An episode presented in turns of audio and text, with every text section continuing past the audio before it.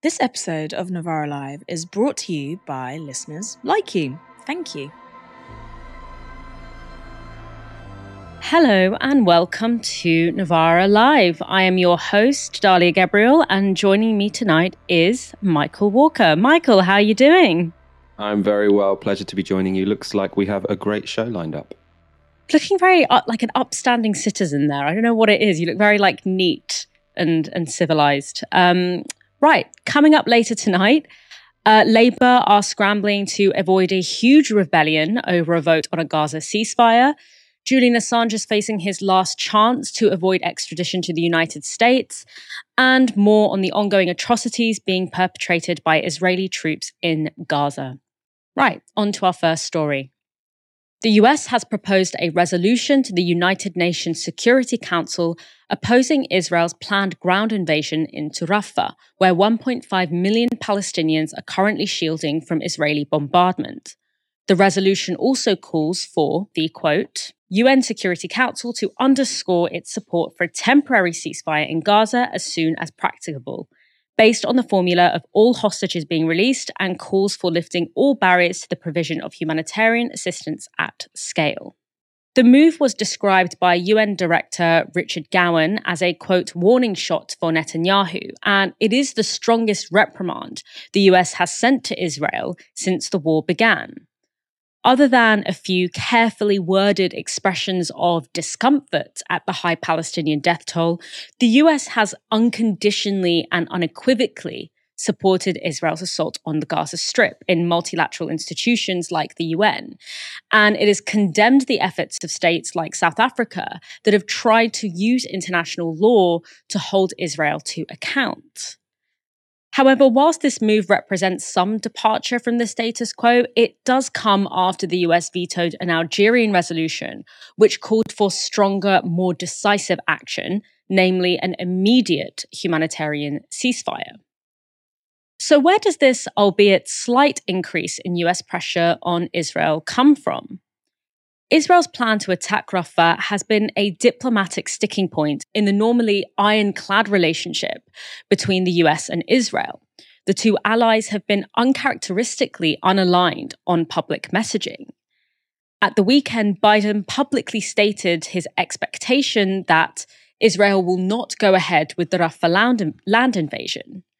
But shortly after Biden's comments, Netanyahu pointedly responded with this.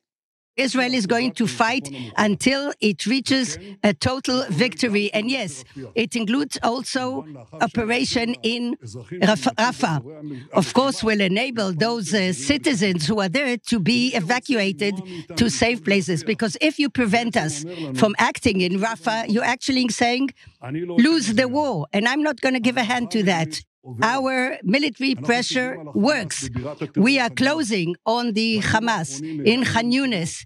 Recently, we came to places that the enemy never imagined we would get to. We shall not surrender to any international dictates regarding arrangements with the Palestinians. I said it in the cabinet and I want to reiterate today. An arrangement will be obtained only in direct negotiations between the parties without any preconditions. Israel will continue to oppose a unilateral recognition Despite these divergences in public messaging, the US continues to send military aid to Israel. Just last week, the Senate approved a $14 billion wartime aid package to Israel, and there have been no indications of any material consequences if they defy the US's resolution and go ahead with the Rafah invasion. Michael, are we seeing meaningful fissures in the relationship between the US and Israel? I don't think so at the United Nations. So when it comes to this sort of ceasefire motion that the, the Biden administration have put forward, to me this seems like a distraction tactic. So there was a meaningful motion calling for a ceasefire at the UN, which they vetoed, I think, for the third time. And obviously Biden is under some pressure at home. And I think they wanted to say, well, we put forward our alternative motion for, for a ceasefire. We weren't just being wreckers, you know, we had our own plans for, for peace in the Middle East. Why I think that's nonsense, frankly, is because they've said we call for a temporary ceasefire and for all the hostages to be released. Now, the red line for Hamas, understandably, to be honest. I mean, obviously, international law says they should release all the all the hostages, but international law says also Israel shouldn't be enacting collective punishment, right? So we have to look at the, the actors um, as they are actually behaving, as their incentive structures dictate. And for Hamas, their position is we will let out the hostages if there's a permanent ceasefire. And the reason they say that is because the hostages are their only leverage, right? Um, so, uh, as far as I understand it, I mean, these, the, these negotiations take place in private, so there's always sort of briefing to various journalists. But as far as I understand it, Israel did offer a temporary ceasefire with all the hostages released. Now, the reason Hamas rejected that is because essentially that was Israel saying, you give us all the hostages, we'll wait six weeks, and then we'll completely destroy you and Gaza, right? So it's, it, it's not an attractive deal um, to be offered. And what Hamas sort of offered in response was to say, let's have a permanent ceasefire um, and we'll exchange some prisoners for these hostages. Right. And so uh, the international community basically has to settle somewhere on that spectrum and try and exert some pressure. And if the Americans are essentially taking the Israeli position, then they're not exerting any pressure on Israel and Netanyahu, regardless of what they say in public. It's also worth noting, I think we sort of slipped into this idea that it's that, uh, that total war is a normal response to hostage taking because I think you, you, know you hear this from the Labour front bench as well. We'll get onto this. This idea that they could only possibly they can only stop this war if all the hostages are released. Now, obviously, hostages being taken very bad. It's going to be very worrying for the people of, of Israel. But hostages do get taken. You know, this is something which happens in international diplomacy and in life. And total war isn't a particularly normal response, right? You might sort of send in some SWAT teams, or you might negotiate. And Israel does have a lot of leverage. So the idea if they stop the war, then they will have no leverage to get these hostages out is ridiculous. If they call a permanent ceasefire and get the hostages out, they've got shed loads of leverage because they kidnap loads of Palestinians, right? Israel's got this whole sort of armory of Palestinian hostages which they can exchange for their ones. So the idea, you know, that we hear from both the Biden administration and our government and the Labour opposition, which we'll get onto later in the show, um, that you could only possibly have a ceasefire once all the hostages are released, I think is is is silly. Um, in terms of where there might be some genuine fissures, is on this issue of Rafah, and I don't think that's because of a genuine sort of concern for for the humanitarian conditions of the Palestinians. I think that is because all along um, the United States have had a worry that Israel's maximalist aim is to essentially kick all of the Palestinians out of Gaza um, cause a flood of Palestinians into Egypt. And the reason the Americans don't want that is because then this becomes a broader international problem. They're worried that that would destabilize Egypt. So the fissures, I think, are on this oncoming or incoming assault on, on Rafah, and that's for practical reasons about regional stability. Any talk of a temporary ceasefire from the Americans in exchange for all the hostages being released is just them repeating um, the Israeli position as it has been for, for weeks the particular thing that Rafah represents and why that perhaps does cross a boundary. I think you're completely right in saying that it's nothing to do with this with a sort of renewed interest by the US government or value of, of Palestinian life. It's more that, you know, Israel's absolute number one priority is to expand its settler project, to replace Palestinians in the Gaza Strip to forcibly displace Palestinians in the Gaza Strip to en- enable Israel to settle that that area. Um, and it is sort of willing to and even quite titillated by the idea of that happening through a broader regional conflict. It's willing to have a regional conflict in order to to to be able to achieve that goal, whereas perhaps the US is doesn't prioritize that as much and kind of does see a regional conflict as being something that would be would hamper their interests in the region so it's really it's politics really rather than um, a kind of principle or a humanitarian principle that forced displacement is wrong. Um, yeah i think that that's probably a pretty unfortunate but accurate representation of where the pressure points here lie but as the wheels of international institutions like the ICJ and the UN grind slowly, there are non state actors taking more immediately impactful actions to disrupt Israel's assault on Gaza. An Indian trade union representing 3,500 workers at 11 ports instructed its members to refuse to handle military equipment being sent to Israel. In a statement announcing its decision, they said this. The Water Transport Workers Federation of India has decided to refuse to load or unload weaponized cargoes from Israel or any other country which could handle military equipment and its allied cargo for war in Palestine.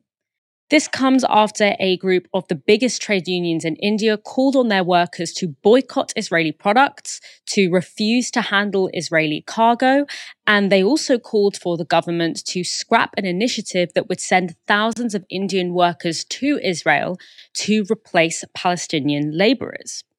In doing so, the Indian labor movement is seeking to interrupt the flow of weapons and people that Israel relies upon to continue its assault on Gaza. At the weekend, uh, a British commercial ship was also badly damaged by a Houthi attack in the Bab al Mandab Strait. This is the latest in a string of attacks taking place on essential trading routes in the Red Sea, which the Houthis say will not stop until the Israeli aggression and siege on Gaza is lifted. The British government has responded to these attacks by carrying out airstrikes on Yemen and relisting the Houthis as a proscribed terrorist organization. Michael, I don't know about you, but I found it kind of really difficult to watch, you know, as we see this genocide, this assault being live streamed in very graphic and granular detail. It feels like there is nothing we can do to stop it in real time. Um, even when you look at kind of these institutions like the ICJ and the UN, even when they are kind of you know, they move very slowly. It's a very slow process, and it feels like everyday life and infrastructure is being kind of irrecoverably lost. I mean, how do you how do you feel about about that? Watching that unfold. I mean, it's very distressing. It'll be very distressing for, for everyone watching this day after day after day. And I assume, you know, I don't assume, I mean, I know it will be incredibly di- distressing for Palestinians, knowing that sort of it, no one can deny that they know what's going on here. The whole world can see this genocidal war taking place. Um, and too many people are sort of willing to, to look the other way. I think, it, you know, in terms of why it's not stopping, why Israel are able to get away with it, is because they have some very powerful allies in the United States, in countries like the United Kingdom. And yes, there has been sort of popular public pressure for them to distance themselves from from Israel, and I think that you know that has been effective to some degree. You know, Biden seems to be concerned about his re-election hopes, and Keir Starmer in this country, obviously, he's not the prime minister, but he is the one feeling the pressure because the pressure generally comes from from the left on this issue.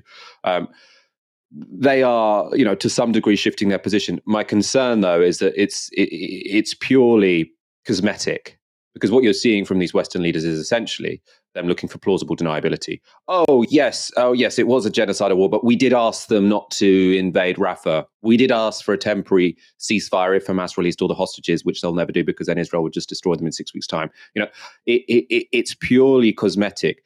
There are though um, material impacts being felt on Israel. So there's an article in the Financial Times yesterday saying the Israeli economy contracted by 20% um, since October the 7th.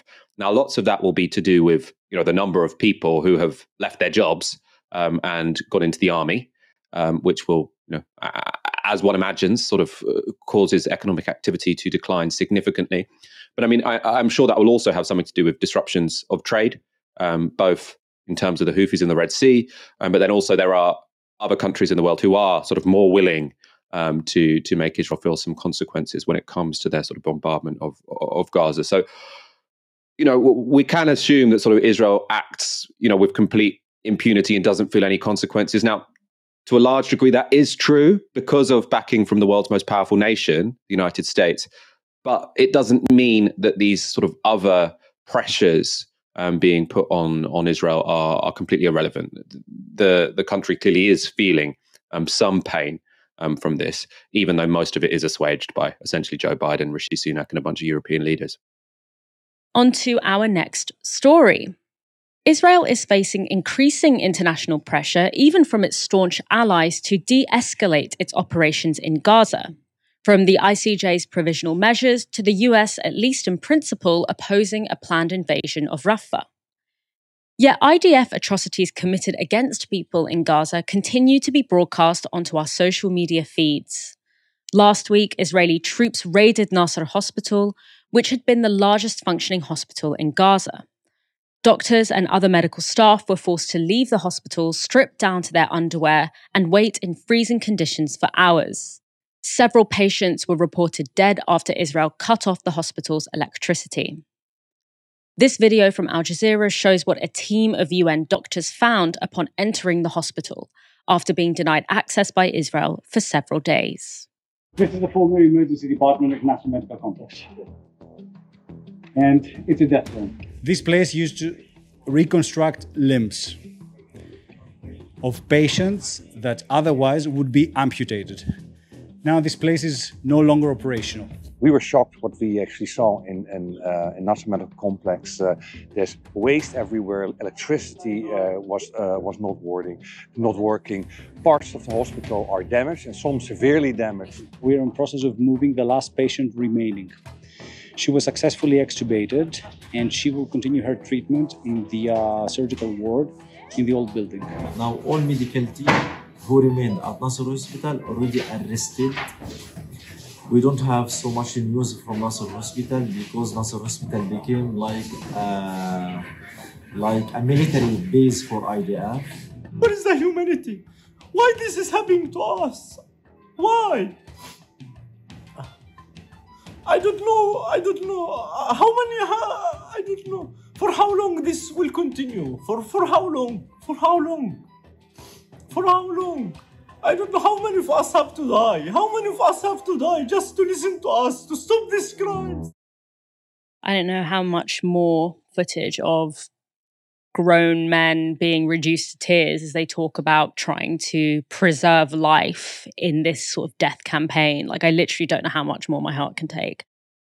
Al Jazeera also released this footage it shows hungry children scooping up flour dropped by an aid truck and demonstrates the severity of the starvation crisis being imposed on Gazans by Israel's blockade of aid. Israel's blockade of Gaza has prevented adequate aid from entering the strip. And when an aid truck does manage to get in, chaos understandably breaks out as people scramble to find food. And instead of allowing more aid to enter the region, Israel simply opens fire on people trying to feed themselves and their families. The particular instance that you saw in that clip where a bag of flour burst, at least one person was shot by the IDF and several admitted to hospital in their attempt to get hold of basic resources. So, what we have here is the highest international court in the world, the most powerful legal instrument we have it warned Israel that it must do everything in its power to prevent genocide. That included reining in its military operations, ensuring the provision of humanitarian aid, and submitting a report showing that it is doing everything it can to protect civilians. And yet, the world is literally watching the IDF switch off the electrical power that's keeping patients alive in hospitals and attacking people trying to get access to the tiny amounts of international aid that it's being allowed to access the region. Israel seems to be on a mission to castrate even the mere remaining illusion that international accountability mechanisms exist. In fact, the only solid evidence that we have that Israel is heeding calls to prevent genocide is a communique issued by IDF Chief of Staff Herzi Halevi to his commanders. In it, Halevi states, We are not on a killing, revenge, or genocide campaign. And he asks commanders to, quote, not shoot revenge videos. So, on the one hand, we have mountains of footage and evidence from international human rights organizations and from Palestinians themselves, meticulously documenting how an entire population is being starved and indiscriminately killed. And on the other hand, a note basically saying, be nice, and if you aren't being nice, then at least don't film it. Michael, how do you think on a kind of everyday level, people's illusions about things like human rights and the, the integrity of human rights, um, how do you think that that illusion is kind of being cracked on the net on a on a kind of everyday basis, particularly in Britain and the US? And do you think that's going to have an impact? Like, what do you think is the consequence of this kind of, like I said, like kind of castrating of the idea that there is an international accountability mechanism when such a huge scale um, violation of human rights is taking place? Probably just overriding cynicism, right? And I mean, it's very interesting that this war is taking place at the same time as Russia's war on on Ukraine. I mean, both of these wars, essentially, I think, you know, illegal colonial wars. Right, Putin. Yes, he had some complaints about NATO, but the guy invaded Ukraine, um, and then you know doesn't seem to have acted in. I mean, it's almost nonsense to talk about sort of the Geneva Conventions when he he invaded. It's a war of aggression against a neighboring state, right, with the intention to annex part of it. So incredibly illegal. Couldn't really be more illegal, illegal uh, internationally. Um, Israel, they've occupied um, Gaza, depending on your definition, for 76 or 57 or 56 years. Um, according to every, you know, everyone agrees they've been occup- they've been occupying the, the occupied territories for 56 years, right? So that's you can't really get more illegal than that. And now they are collectively punishing two million people. So you've got two cases that should really be quite similar in our minds when it comes to the morality of them. And I think you know what people have seen is that our political establishment, our media, massively mobilized when it came to Russia's invasion of Ukraine to say this is unacceptable. This is not what we should see in the 21st century. We have to unite and take really strong actions to um, force Russia to change its tune. That's going to include sanctions. It's going to include, you know, Russia getting kicked out of the Eurovision Song Contest and sort of all, all sorts of things. Where it's sort of saying this is we need to draw a massive red line under this. When it comes to Israel and Gaza, we might ask them a little bit nicely to be nicer, um, but we're still going to send them arms. Um, the idea that Israel should be kicked out of any kind of competition is itself anti Semitic. I think it just gives an enormous sense of, of, cynicism and double standards. And it will make it very difficult for Western countries. And I do think there are, you know, I, I'm not of the mind that the the sort of move to to, to defend Ukraine is is purely cynical. I think it is useful to sort of be able to mobilize to some degree global opinion to say that invading a neighbor is unacceptable. But how the hell? And I mean, you know, this obviously isn't news to countries in in in the global south. I think this is probably waking up, you know, populations in in the global north more than it is sort of a revelation to countries in the global south because they are full um, or very much aware um, that when it comes to sort of the the pretensions to be a moral force in the world, the West is very much inconsistent. You know, sometimes yes, sometimes no. Really depends on on the interests of the, the, the country at hand. So I don't think the double standards will be a surprise to many publics in, in the global south, but it is a wake up call to publics in the global north um, that sort of the claim of Western governments to be moral arbiters of what is right and wrong in the world um, is very much contingent um, on the interests of, of, of of whichever government is in power in in those Western countries. And actually, to be honest, that makes it sound like it's more democratically decided than it is, because whoever was in power in, in the United States, they would pretty much have the same policy um, with regard to this genocidal war by Israel on the Palestinians in Gaza.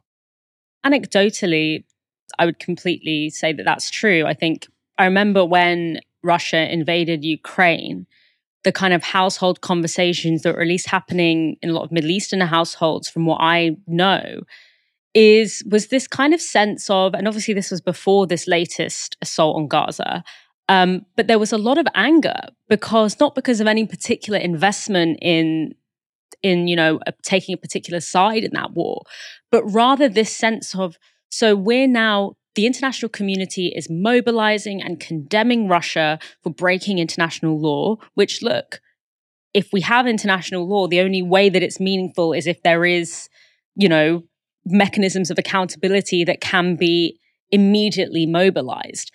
But they were all that they could think about was, but what about Iraq?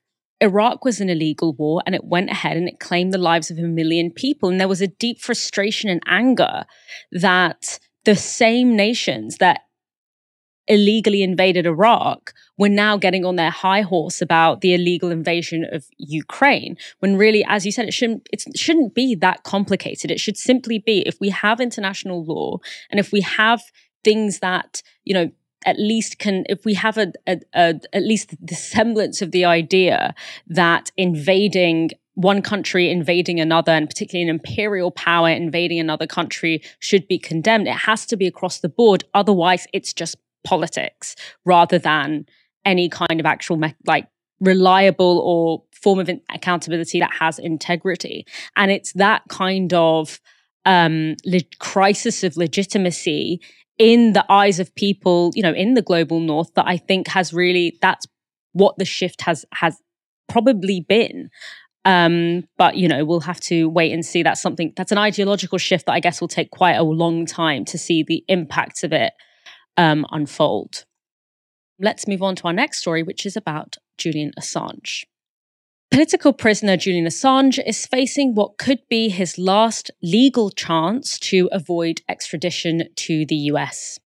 These were the scenes outside London's Royal Court of Justice today, where two judges have begun hearing arguments from the WikiLeaks founders' lawyers. They are asking for permission to lodge an appeal against Assange's removal to the US, and the court will decide on Wednesday whether Assange has the legal grounds to challenge earlier rulings backing extradition. If the court thinks he has a case, Assange will get another hearing on the merits of the extradition order. But the High Court might decide that there are no grounds for that appeal, in which case Assange will have no further legal avenues in the UK to prevent his extradition to the US. Assange's lawyer Jennifer Robinson gave Novara Media her assessment of his case. We think we have really strong grounds for appeal. Obviously, the free speech elements of the case are super important. It's the first time in history a US publisher is being prosecuted for publishing information and prosecuted under the Espionage Act. Um, that is a real concern, but it remains to be seen. And if we're unsuccessful this week, if we don't get permission to appeal, this is our final appeal in the UK. We are prepared for the worst of all outcomes. We will apply to the European Court of Human Rights if we're unsuccessful this week. The road to this trial has been a long one for Assange, who has been held in Belmarsh prison since 2019. That followed seven years spent in the Ecuadorian embassy in London, where he was granted political asylum in 2012 against extradition to Sweden as part of a rape investigation. In 2019, Ecuador withdrew Assange's asylum. He was arrested by the UK authorities for breaching bail and sentenced to 50 weeks in prison. Soon after, Sweden dropped its investigation, only for the US to request Assange's extradition a few months later. That means that Assange has spent most of his time in Belmarsh on no criminal charges in the UK, being held there as a quote, person awaiting extradition. For nearly four years following his initial 50 weeks prison sentence. According to his wife, Stella Assange, that imprisonment has had a disastrous effect on his health including a stroke in 2021. His lawyers have said he is too ill to attend the hearing in London today. Asked about Assange's imprisonment outside the court, Stella Assange said this. He's been imprisoned for his journalism. He's in prison for almost five years in the UK's most notorious high security prison, Belmarsh. Um, and there is no way of righting this wrong. Why do you think he has been public enemy number one of these states for so long? Julian, Julian exposed uh, the crimes of the West, and uh, he exposed the true catastrophe, catastrophe of the wars um, in Iraq and Afghanistan, and and the complicity in torture, and so on. Uh, so he he's um, been the greatest contributor to public knowledge around um, state criminality, and this is a retaliatory prosecution. Uh, it is a political persecution. If extradited to the US, Assange will face 17 espionage charges and one charge of computer misuse, which basically means hacking. If found guilty, he could face a prison term of 175 years. US prosecutors argue that Assange conspired with former US military intelligence analyst Chelsea Manning to illegally leak classified diplomatic cables and documents from Pentagon computers. That leak resulted in the publication of hundreds of thousands of classified documents on WikiLeaks in 2010, with some of them revealing the extent of Western brutality in Iraq and Afghanistan wars. The leaks included this video from a US Apache helicopter in Iraq recorded in 2007. It shows a pilot training his sights on a group of men walking in Baghdad. Among them are two Reuters reporters, Saeed Chmagh and Namir Nur el-Din, carrying their cameras. Moments later, the pilot says, light them up, shoot. And the helicopter fires on the group. At the time, the military stated that the men were shot because they were aiming machine gun fire and grenades at US soldiers. Not only was that an outright lie, but the footage reveals even more disturbing details on the part of US troops. When a van arrives to collect the injured and the dead, the Apache opens additional fire on the rescue operation. It later emerged that there were two children in that van, and both were killed. At the time, the US military claimed their forces were, quote, engaged in combat operations against a hostile force, end quote. This, as well as other documents leaked by Manning and published by WikiLeaks, provided evidence of war crimes committed by coalition forces in Iraq. And yet, the only people who have ever been prosecuted are Manning, Assange, and other whistleblowers. Assange's lawyers argue that he was acting as a journalist, exposing wrongdoing by Western states, and that he should be protected from US prosecution by the press freedoms guaranteed by the US Constitution's First Amendment. Assange has so far escaped extradition to the US over fears for his safety. In January 2021, a British court blocked his removal to the States after it found that Assange would be risk, at risk of suicide if held under harsh US prison conditions. A year later, the High Court ruled that assurances made by the US to keep Assange safe meant he could be extradited. And in March 2022, the UK Supreme Court refused to give Assange leave to appeal that decision. Finally, in June 2022, then Home Secretary Priti Patel ordered Assange's extradition to the US. But extradition isn't the only danger Assange has faced. In 2021, Yahoo News revealed this. The CIA and members of Trump's administration have discussed plans to have Assange kidnapped or assassinated in 2017 while he was sheltering in the Ecuadorian embassy. And Declassified Australia has also now warned that while the US hasn't charged Assange with any crimes carrying the death penalty, the Department of Justice could add new charges if he's extradited. They write this the US could argue that Assange's publishing activities constitute espionage as a capital offense because it involved disclosing information relating to elements of US defense strategy with intent to injure the United States or aid a foreign government, or communicating national defense Im- information to the enemy in time of war. There is no prerequisite that anyone be killed as a result of the activity, which is the case here where the US is unable to prove that any person was killed or harmed as a result of Assange's publications. And since 1954, it doesn't matter whether the espionage was in peacetime or wartime. Assange continues to face huge dangers because of his exposure of Western crimes and complicity. Speaking outside the court, Former Labour leader Jeremy Corbyn gave his view on how Assange would be remembered by history.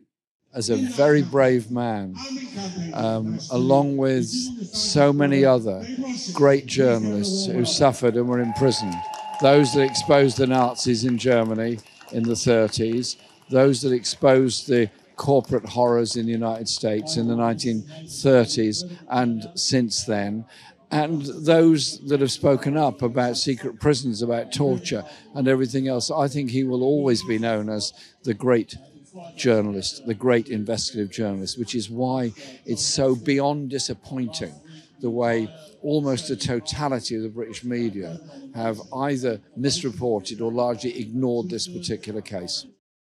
Corbyn there being pretty critical of how the media has reported on Assange's case and now a dissident journalist who revealed abuses of power, whose murder has been discussed by intelligence agencies, and who spent four years in prison without ever being convicted by a court, may be facing his last chance to avoid extradition to the US over fears for his safety. Fears, remember, that a British court ruled were warranted. So, how did the UK papers cover the story this morning? This was today's Guardian front page. And here's the Times' cover story. And this is the front page of the digital version of the New York Times, all focusing on the death of leading Russian opposition figure and Putin critic Alexei Navalny. So it looks like there's only one kind of dissident Western media is prepared to celebrate, namely those who aren't working to expose our crimes. On to our next story. Labour's approach to the war in Gaza has been erratic, to say the least. In November, Keir Starmer threatened to sack any MP who voted in favour of an SNP motion demanding an immediate ceasefire. Just three months later, with another SNP ceasefire motion looming, he's changed his mind pretty radically. Labour is now calling for a quote, immediate humanitarian ceasefire in Gaza. So, why the change in approach? Shadow Foreign Secretary David Lammy gave this explanation. Keir Starmer and I have been calling for weeks for the fighting to stop, for aid to get in. The situation has evolved, and on the ground, it is intolerable, and the Rafah attack cannot go ahead. We are following our Five Eyes partners, Australia, New Zealand, and Canada, who a few days ago made it clear that there has to be an immediate humanitarian ceasefire. We are mirroring that language and indeed the language now of the United Nations. Everyone wants the fighting to stop. So, according to Lammy, the situation has evolved and on the ground it is intolerable. So, wasn't the situation in Gaza intolerable yesterday, last week, last month?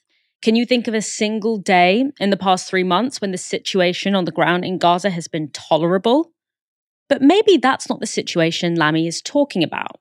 Look, I don't really care why the Labour Party is calling for a ceasefire now. I'm just glad that they're finally doing it. But I don't like being lied to and I don't like being gaslit. The real reason behind Labour's shift in position is that Keir Starmer wants to avoid embarrassment, although I would argue unsuccessfully. Last week, when the SNP tabled a new ceasefire motion, the party's Westminster leader Stephen Flynn said this We need a ceasefire, and we need it now. Since the Israeli bombardment of Gaza began, some 30,000 civilians have been killed, some 70,000 people have been injured, and 90% of the population is close to starvation. In Rafah, an area which is usually home to 170, 180,000 people. 1.4 million people are currently there. And they are under bombardment from the Israeli Defence Force. It's quite clear that enough is enough. We need the UK, we need the US, and we need all of Israel's allies to speak out in favour of a ceasefire. So this week, SNP MPs will be bringing forward a motion to the House of Commons to back an immediate ceasefire. History will judge all of us by our words and by our actions. It's time for MPs to take a stand and back a ceasefire. That motion will be debated on Wednesday, and given that Starmer faced a major Labour rebellion the last time the SNP tabled a ceasefire motion, he's keen to avoid a second run in with his MPs and their constituents. Speaking to The Guardian ahead of that vote and before Labour's ceasefire announcement, one MP said this I suspect it will be far more than the 56 who rebelled last time, especially given Scottish Labour's position and how many more MPs are really under pressure on this now. Another MP told The Guardian, quote, I hope we end up in a better position than last time. We need to not get into the same position as last time, by which he means over 50 Labour MPs rebelling against the whip. The brewing Labour crisis also came in the context of a schism between Westminster and the Scottish Labour Party. That's after the Scottish Party conference unanimously backed Scottish leader Anas Sarwar's call for a ceasefire in Gaza earlier this week.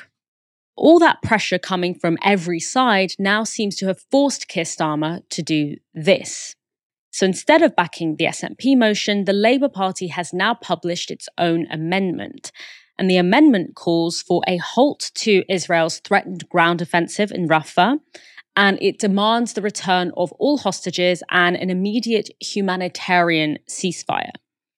The SNP's motion uses stronger language, calling for an immediate ceasefire and accusing Israel of using collective punishment against civilians. So it's not entirely clear what the difference between a humanitarian ceasefire, which is what Labour is calling for, and just a hum- and just a ceasefire. Um, but the implication and the way that it's been used has typically been to mean um, that a humanitarian ceasefire is a pause to allow humanitarian aid to enter. Um, whereas just a ceasefire has typically been used to mean just an end to hostilities and an end to the attacks and the violence. So Labour hasn't yet said what it will do if the SNP motion passes, but they have said that they will whip their MPs to abstain on it. However, the Tories have also thrown their own fox amongst the parliamentary procedural pigeons. ITV's deputy political editor has said this. The government are putting down an amendment on tomorrow's SNP motion, and some whips in Parliament are suggesting that only one amendment will be chosen in this situation, the government one, meaning Labour could be unable to push theirs. Whatever happens, the SNP has managed to do what thousands of Labour voters couldn't, namely get Keir Starmer to grow a spine. And on that, this was what Scottish First Minister Humza Yousaf had to say. Pressure from the SNP has forced Labour to change their position on Gaza, which I welcome. I'm proud of my party for being Westminster's conscience and consistently advocating for an immediate ceasefire. It's important the whole House now backs an immediate end to the violence. Michael, what do you make of Labour's attempt to continue to play politics at this juncture, especially when the stakes are this high? Yeah, I mean, I think you're potentially being too kind to Keir Starmer when you say he's, he's grown a backbone. I mean, I, I know you, you, you weren't showering him with praise in this segment, but I mean, I, I don't think we've even gone that far. So the difference between sort of the SNP motion and, and, and the Labour motion, yes, there is this word humanitarian ceasefire as opposed to just ceasefire. Um, and there's also the Labour motion appears to put loads more conditions in. So it's it's a very long motion, and it says, you know, we want an immediate humanitarian ceasefire. We want Israel to be assured that an, a, an event like October the seventh can never happen again. Um, we want da da da da da da da da da da. And what that seems to mean is that if you don't have all of the clauses met, then Israel are justified in not bringing about a ceasefire. And what does that mean? Obviously, we would all like um, Israel to not be subject to any kind of October the 7th style attack again. I don't think many people think it was particularly productive and innocent people died, right? But uh, Netanyahu would argue that's the whole point of this war. So he would say, I am still going to continue to bombard um, the entire Gaza Strip because that's the only way to make sure that Israel or Israelis are never fearful of a kind of October the 7th style attack again, right? Now, I would say you know, October the 7th was only able to happen because their border control was was all shifted to the West Bank to defend their settlers, and because there is a conflict in the first place because Israel haven't agreed to any kind of Palestinian state. But um, Netanyahu has a very different position. And so he can, I mean, I don't think Netanyahu is reading Labour motions in the House of Commons. But if Labour were the government and they were sort of putting this to the UN, for example, then Israel could say, fine, yeah, yeah, we, we also want a ceasefire, but we can't call for a ceasefire or we can't bring about a ceasefire until Israelis can be absolutely assured that October the 7th can't happen again.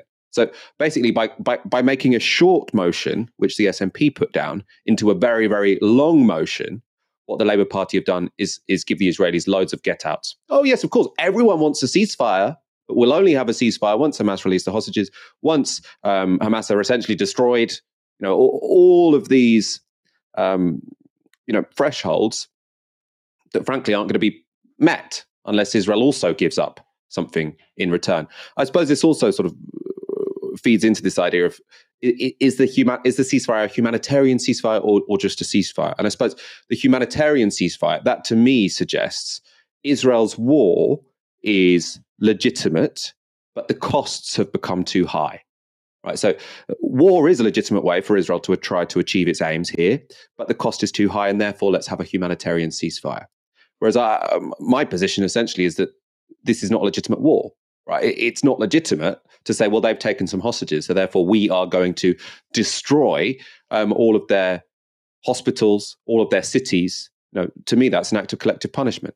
So we don't just want a ceasefire for, for humanitarian reasons. We want a ceasefire because this war is unjust. And I think that does have practical implications as well, because essentially, I think what Labour is suggesting is that war is still a legit- legitimate means for, for Israel to achieve its ends. Now, I say everyone should put down the guns right now, and things will still be unresolved. Hamas will still have the hostages. Israel will still have shed loads of, of Palestinians who, who they are holding um, without trial. There's going to have to be some negotiations for swaps there. Um, Israel will still be blocking any kind of Palestinian state. Um, maybe they're going to have to offer that to get some of those hostages back, right? So there will have to be negotiations. But I don't think Israel should have as a bargaining chip, or we will keep keep killing hundreds of people every day, which is essentially, you know, Labour essentially saying that is a legitimate bargaining chip. Unless you were saying we want an unconditional ceasefire now. Obviously, it has to involve, you know, Hamas not shooting their rockets either, but they've they've been open to that the whole time, right? It, by calling for an immediate ceasefire, what you were saying is that a negotiation needs to happen and we will keep killing 100 people a day is not a legitimate bargaining chip to bring to that table. And I think, you know, Labour aren't pushed on this because we have a, a media who who tend to ask more about, um, you know, what, about the hostages instead of what about the hundreds of Palestinians dying every day.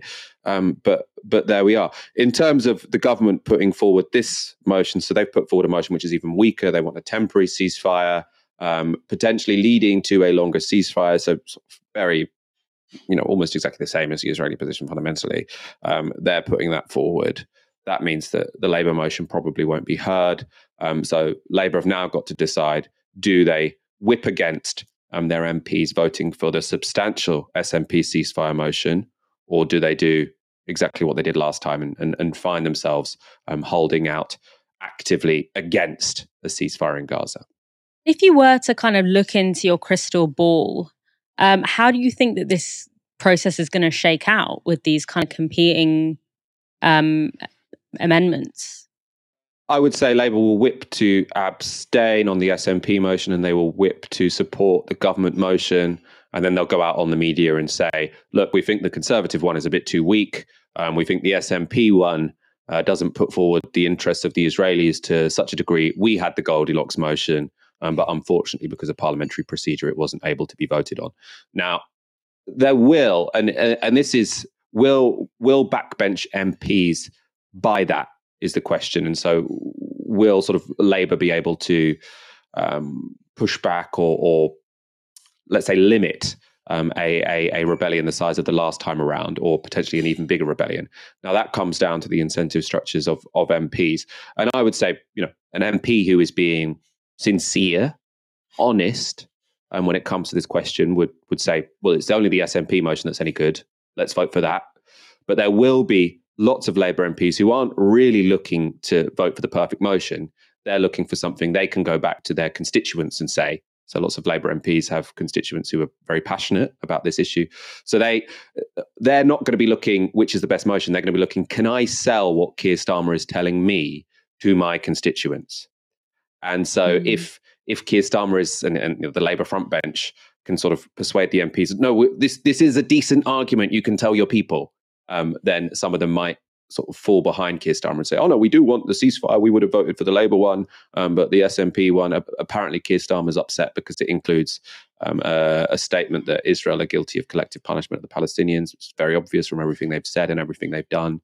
As I say, w- we need to be clear that a legitimate and normal response to hostages being taken isn't to kill 30,000 people. Right? I, uh, we, I think we have normalized this. Oh yes, of course they've they've they've destroyed the, all of the all of the cities of of Gaza and killed 12,000 kids because Hamas took some hostages. Yes, taking hostages is wrong. But this is, if you look at sort of the history of, or the modern history of warfare, let's say, um, sort of destroying cities, you know, the ransacking of Carthage. This this might be how war worked, you know, two thousand years ago. But if you're looking at modern practices of war and what we should consider normal, then destroying the homes of two million people because a couple of hundred hostages have been taken, that's not a normal response. And I think it, it has become part of political common sense, at least if you listen to, you know, the Labour Party, the Conservative Party, um, the President of the United States that this is a normal thing to do and it's not. That is collective punishment. Mm, and i think well judging from how things fell last time uh, when basically t- to many of lab- the, these labor mps constituents it, the headline was labor mps vote against a ceasefire. That that was kind of the headline and i think that i wonder if these mps will be as willing to try and take these kind of, as you said, like Goldilocks style, you know, oh, well, I agree. I, am pro a ceasefire. You know, I remember um, people who lived in constituencies where their MP had said, you know, I'm pro a ceasefire, but voted against the motion. I don't think that their constituents really bought that. And so I wonder if those very same MPs will be willing to kind of test their constituents in that in that way again finally, before we finish, uh, obviously, you know, in the moment that we're in, we have to spend a lot of time showing footage and images and describing unimaginable brutalities taking place against the Palestinians. So we thought that it would be worth showing this story from Al Jazeera, which shows in a makeshift camp in Deir el Balah, a couple have managed to have a wedding after being forced to flee the Shujaiya neighborhood in Gaza City. And I really wanted to show you this just because of also some of the things that the couple have said. They said, We left our home amidst bombardment um, and gunfire, seeking refuge here, therefore postponing their our wedding. They had gotten engaged before this um, latest genocidal assault on Gaza happened. They said they we had, we had hoped to wait until the end of the war to celebrate, but with no end in sight, we decided to celebrate amidst simplicity. Um, our joy today feels incomplete. We had hoped for calmness to celebrate in a grand event hall and to return to our apartment now destroyed by bombings. We had dreamed of a wedding under normal circumstances in a beautiful dress, but the ravages of war took everything from us our home, our belongings, all destroyed. Um, sort of two things that strike me there. One is this insistence on life amidst deathly destruction amidst a a campaign of assault that seems to have extermination and death at its as its main operating logic. But also just this idea that you know palestinians are neither the villains that the media makes them out to be nor these magical people that can withstand unimaginable amounts of violence and still kind of um you know be okay all the time and show this. I know that we want to see that kind of resilience. It gives us hope, but also they are trying to achieve simple human things in unimaginably inhumane circumstances. And I think showing that, I don't know, something about that image of this couple who love each other and just want to have what everyone has, making the most out of the moment that they're in, um, to be a real, just a very moving, moving image. Um, which I wanted to share with you because it's not all about showing Palestinians being brutalized. And we also want to show the kinds of beauty and life that Palestinians make um, amidst the destruction. So, thank you, Michael, so much for joining me tonight. Thank you um, it's been really me. nice to spend this evening with you. Thank you for having me. It's been a pleasure. And thanks to all of you for tuning in. Um, do come back tomorrow night for another live stream from 6 p.m. You've been watching Novara Media. Good night. This broadcast is brought to you by Novara Media. Go to novaramedia.com slash support.